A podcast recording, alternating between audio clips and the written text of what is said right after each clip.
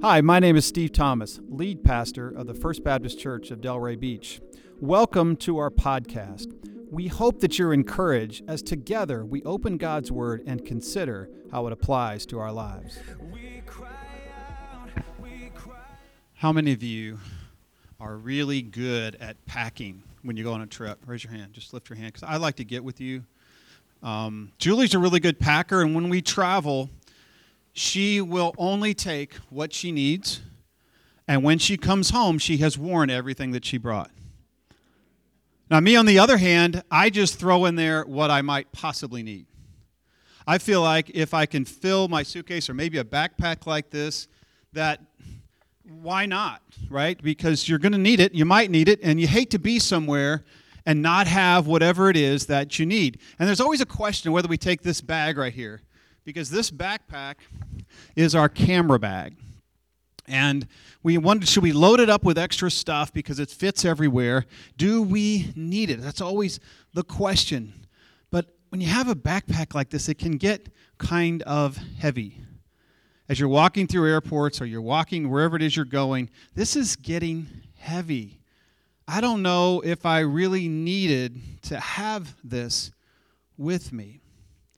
This morning, we're going to talk about some things that we may need to put down. We may need to let go of some things. And we may need to relieve ourselves of some things that are just too heavy that we shouldn't be carrying anyway. So I want to ask you, are there some things in your life that you need to let go of? There's some things in your life that you need to let go of. Some of those things that we need to let go of that we want to hold on to often are things that don't honor God. There's some things in our lives that we just want to hold on to because we're afraid we might need them. And we're going to look at that as we consider Mark chapter 4:34, verse 35, and then 5 and following. This is a new series beginning for the next 3 weeks, and it's called Maximum Power, Mixed Results. And what we've just seen in this book, in the book of Mark, previous to this, we did this a few weeks ago as we took a break for the last 6 weeks to talk about getting caught up, and now we're back in the book of Mark. And what Mark has just done is he's had Jesus teaching four parables about seeds and soils. Remember the parable of the soils? There were different kinds of soils, and some of it was really hard, like sidewalk. Some of it was rocky. Some of it had weeds, and only some of it was good. And it seems that the kingdom of God is compared to these seeds, which makes it seem kind of vulnerable, doesn't it? Jesus is trying to tell them the kingdom is powerful, but it's going to take a while to grow. And for some people, they won't actually get it. Some of the seed won't produce, right? And it seems like the kingdom is not this powerful force of this hard power of swords and military, but the kingdom of God is something that's more subtle, that grows, that seems almost vulnerable. And so he's trying to help them understand that. And then Mark goes right from that to some incredibly powerful displays of Jesus. Overwhelming, maximum power. As he is just in Mark 4:35 and following, he has talked about Jesus calming a storm. He leads them into the storm. We talked about this around Dorian. And he leads them into the storm, and Jesus is in the boat, right? And the storm comes, and they're like, we're going to perish. Jesus, don't you care that we're perishing? Jesus says, where's your faith? Do you not know who I am? And he calms the storm. And they say, who could this be that even the weather pays attention to Jesus? And so their minds are kind of probably looking at, man, on one hand, he's saying this is like the seed. On the other hand, we have Jesus who controls the weather, controls the atmosphere. It's amazing. And now we come to another act of the power of Jesus as he addresses the problem of evil. Mark chapter 5, beginning in verse 1. And let's look at how Jesus deals with evil and how people respond to it. Mark chapter 5, beginning in verse 1. This is right after Jesus has calmed the storm. He has just done this incredible deed, this incredible miracle. Chapter 5, verse 1. The Bible says they came to the other side of the sea, to the country of the Gerasenes. And what he's saying here is most of Israel is along the coast, the western coast of the Sea of Galilee, and along the western side of the Jordan River, and all the way down into the Dead Sea. But on the other side of the lake, on the eastern side, is the land of the Gentiles. And so this is where Jesus is intentionally going, to the other side of the lake, where he's going to encounter the Gentiles. In this case, it's a town called Gerasene, and the people are known as the Gerasenes. And in verse 2, and when Jesus had stepped out of the boat, immediately there met him out of the tombs a man with an unclean spirit. He lived among the tombs, and no one could bind him anymore, not even with a chain. For he had often been bound with shackles and chains, but he wrenched the chains apart, and he broke the shackles in pieces. No one had the strength to subdue him. Night and day, among the tombs and on the mountains, he was always crying out and cutting himself with stones. It's a pretty terrifying image, isn't it? Can you imagine this person? Jesus shows up in this land, and as he gets out of the boat and he steps onto dry ground, this man runs up with this evil spirit. And it's a guy who has really three things going on in his life. First, he lives among the tombs. And to us, that seems really odd. The tombs were a place where they would put bodies to decay. And then once the body had decayed for a long enough time, that really all was left was bones, they would gather the bones and put them in what was known as a bone box, and would take up a lot less room, and then they would reuse the tomb. And so he's literally living in these places that are full of decaying bodies. For us, it would be like living in a cemetery, only a lot worse. And what he's doing is he's living in a place where he probably can be somewhat able to do what he wants to do, but he's terrifying everyone. And he is incredibly strong. They have found the need to bind him. And it says that they would bind him with a chain. They would bind him with shackles. But no one was able to restrain him anymore. And the picture is that he was continuing to get stronger and stronger and stronger, so that he was completely out of anyone's control. That's the picture of evil associated with death and getting stronger and stronger and stronger and out of control. And what he would do was he would cry out, and he would cut himself. And the idea is what he's trying to do is let them know, I don't care about pain to myself, and I just want to terrorize everybody. This is the picture of evil. Very overt, very terrifying, and confrontive. But watch what happens as Jesus arrives on the scene in verse 6. And when he saw Jesus from afar, he ran and fell down before him. And crying out in a loud voice, he said, "What have you to do with me, Jesus, Son of the Most High God? I adjure you by God, do not torment me." For he was saying to him, "Come out of the man, you unclean spirit." Isn't it amazing? Even evil comes down and recognizes who Jesus is. Don't you love that picture?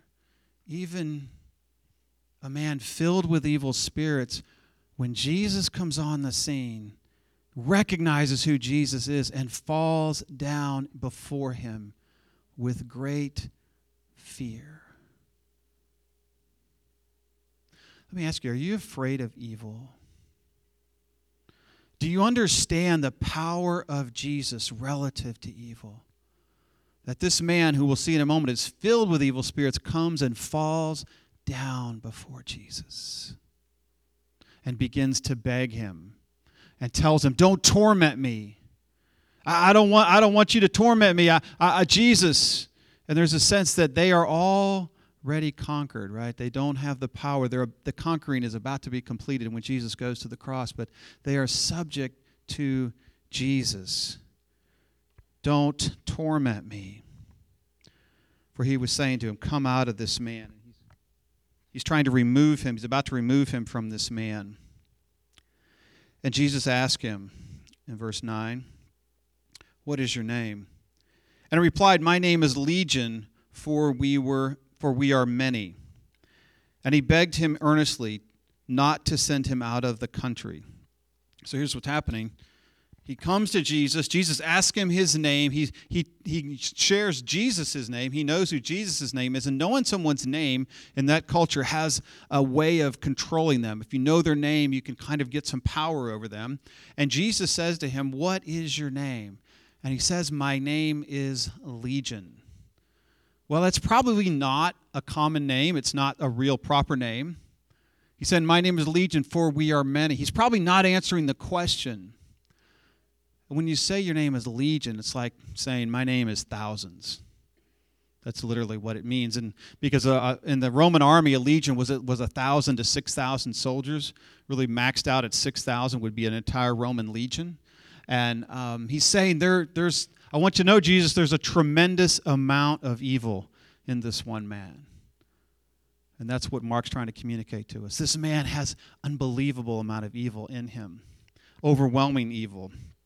He says, my name is Legion, for there are many.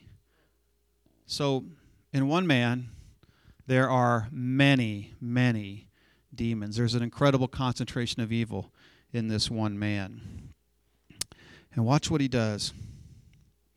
He says, don't torment me. And he begged him earnestly not to send them out of the country. And what he means by that is don't send us somewhere else. And there's a fear on behalf of the evil that he's going to send them to another place and send them ultimately to the lake of fire, to the pit that they all will wind up in. Don't take me out yet. It's almost like the teacher's arrived and says your fun is over, right? Jesus said, you can't have any more fun. You've abused everybody's, so we're going to take care. We're ending this right here. Jesus, what are you doing here? There's great fear from the demons. And Jesus says this in verse 11. Now a great herd of pigs was feeding there on the hillside. So they begged him, saying, send me to the pigs. Let us enter them. So he gave them permission, and the unclean spirits came out and entered the pigs. And the herd, numbering about 2,000, rushed down the steep bank into the sea and drowned in the sea. So he says to him, listen, I want to go, let us go into these pigs, because he doesn't want to be, they don't want to be sent out of the country. Let us go into these animals and let us do that, Jesus, instead of sending us away completely. Give us another place, another home.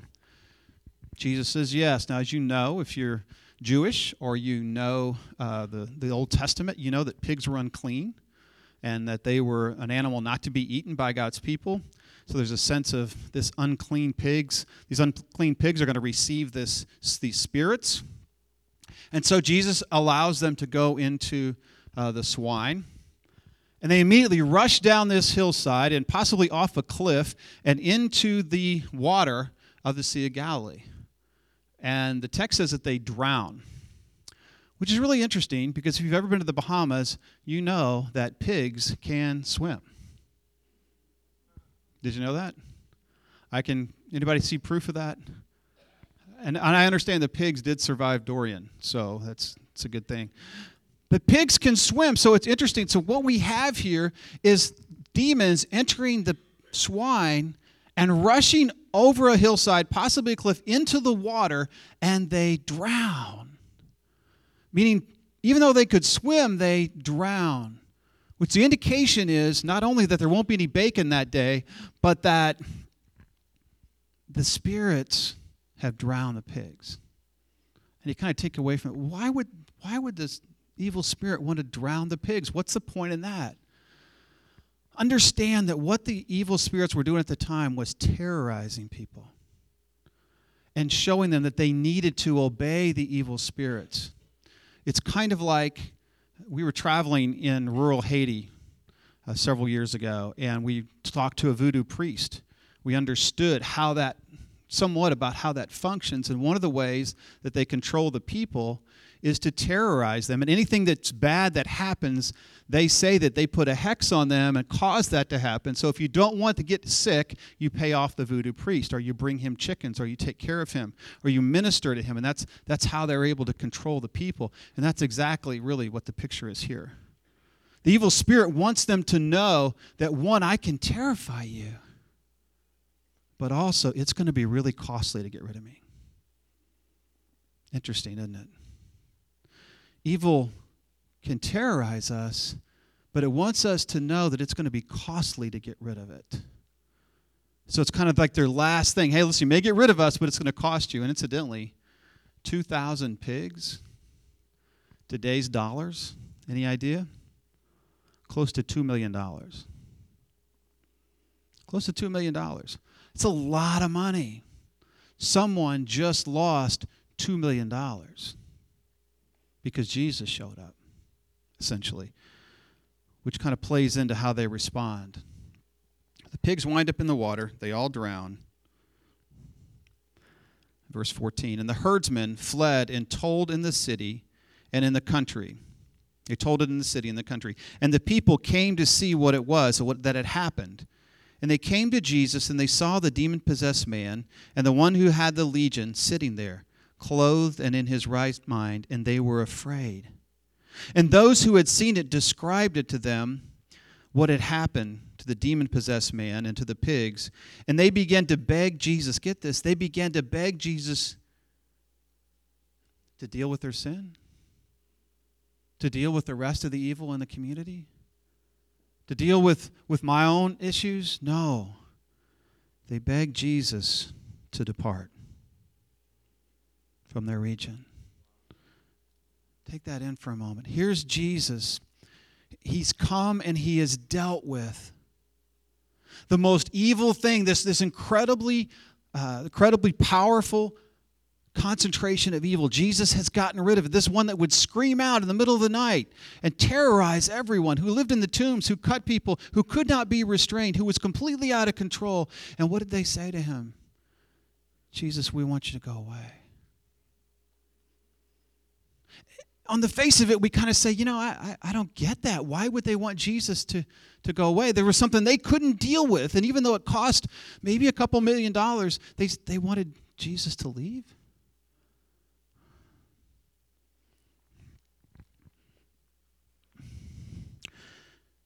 Is there something you need to put down? Is there something you need to get rid of? You see, that's how we are with evil. See, there's evil that people, humans, tend to hold on to and carry and think that they might need it. Let me describe what I mean. In the Garden of Eden, which is where evil enters the scene, right? Satan, as Dallas Willard says, Satan comes to Eve not with a stick, but with an idea. With an idea. Satan comes to Eve, and he comes to all of us with an idea. And the idea is this: God is holding something back from you. God is keeping you from having something that you need. So you need to hold on to evil. And that's exactly what's happening in this region right here. They're saying, we can't afford Jesus. He's taking, it's a financial loss, but it's also, we don't want him to deal with the rest of the evil in our community. And that's what he said to Eve. God's holding something back from you. Let me ask you, is there something you don't want Jesus to deal with? Is there something you really don't want Jesus to deal with? Because maybe you feel like, I can't live without my anxiety. I can't live without my lack of faith in God, which is really what anxiety is. I can't live without my fear. I can't live without my anger. I can't live without my right to overindulge. I can't live without those things. Listen, are you saying to Jesus, no? You see, every time we refuse to repent, we're saying to Jesus, I want you to get back in the boat. I want you to leave me alone. Every time we say to him, no, I need my sin. I need that pornography, or I need that sense of shading the truth. I need that ability to kind of deal a little shadily in my business. I need that. I need that smart aleck remark. I need those things. We're saying to Jesus, would you please just get back in the boat? You see, when we feel distant from him, It's because we've refused what he wants to do in our life. How close do you feel to him today? See, Jesus arrives saying, hey, I want to remove this evil. And the people say, it's going to cost too much. Or I'm afraid of what's going to happen if I get rid of this.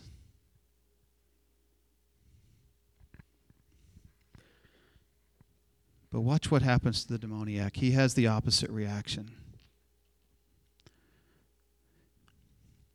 Verse 18.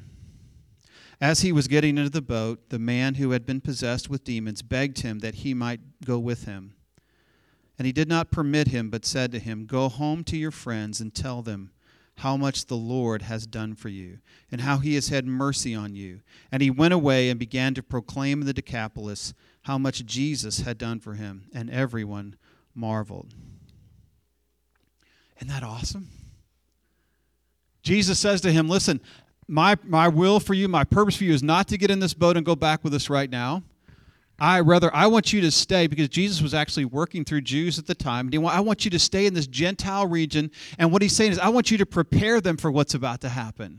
Right? Because Jesus is going to go to the cross, and he's going to disperse his people across the whole region. And this man will have already done the legwork, already done the previous work among the Decapolis, which is a group of 10 cities in the area.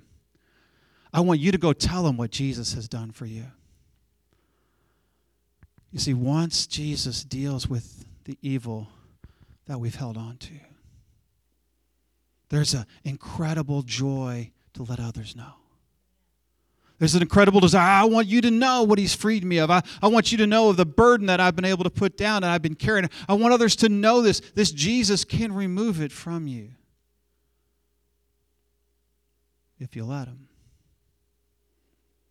It's fascinating to me that Jesus gets in the boat and leaves.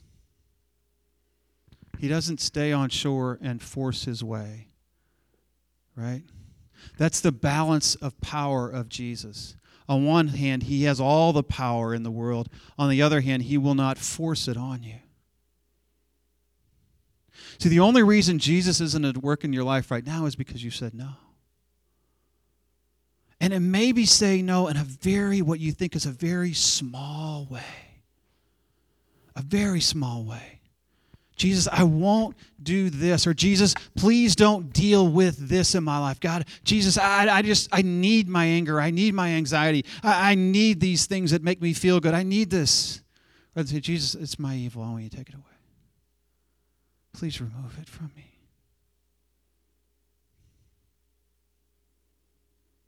What about you?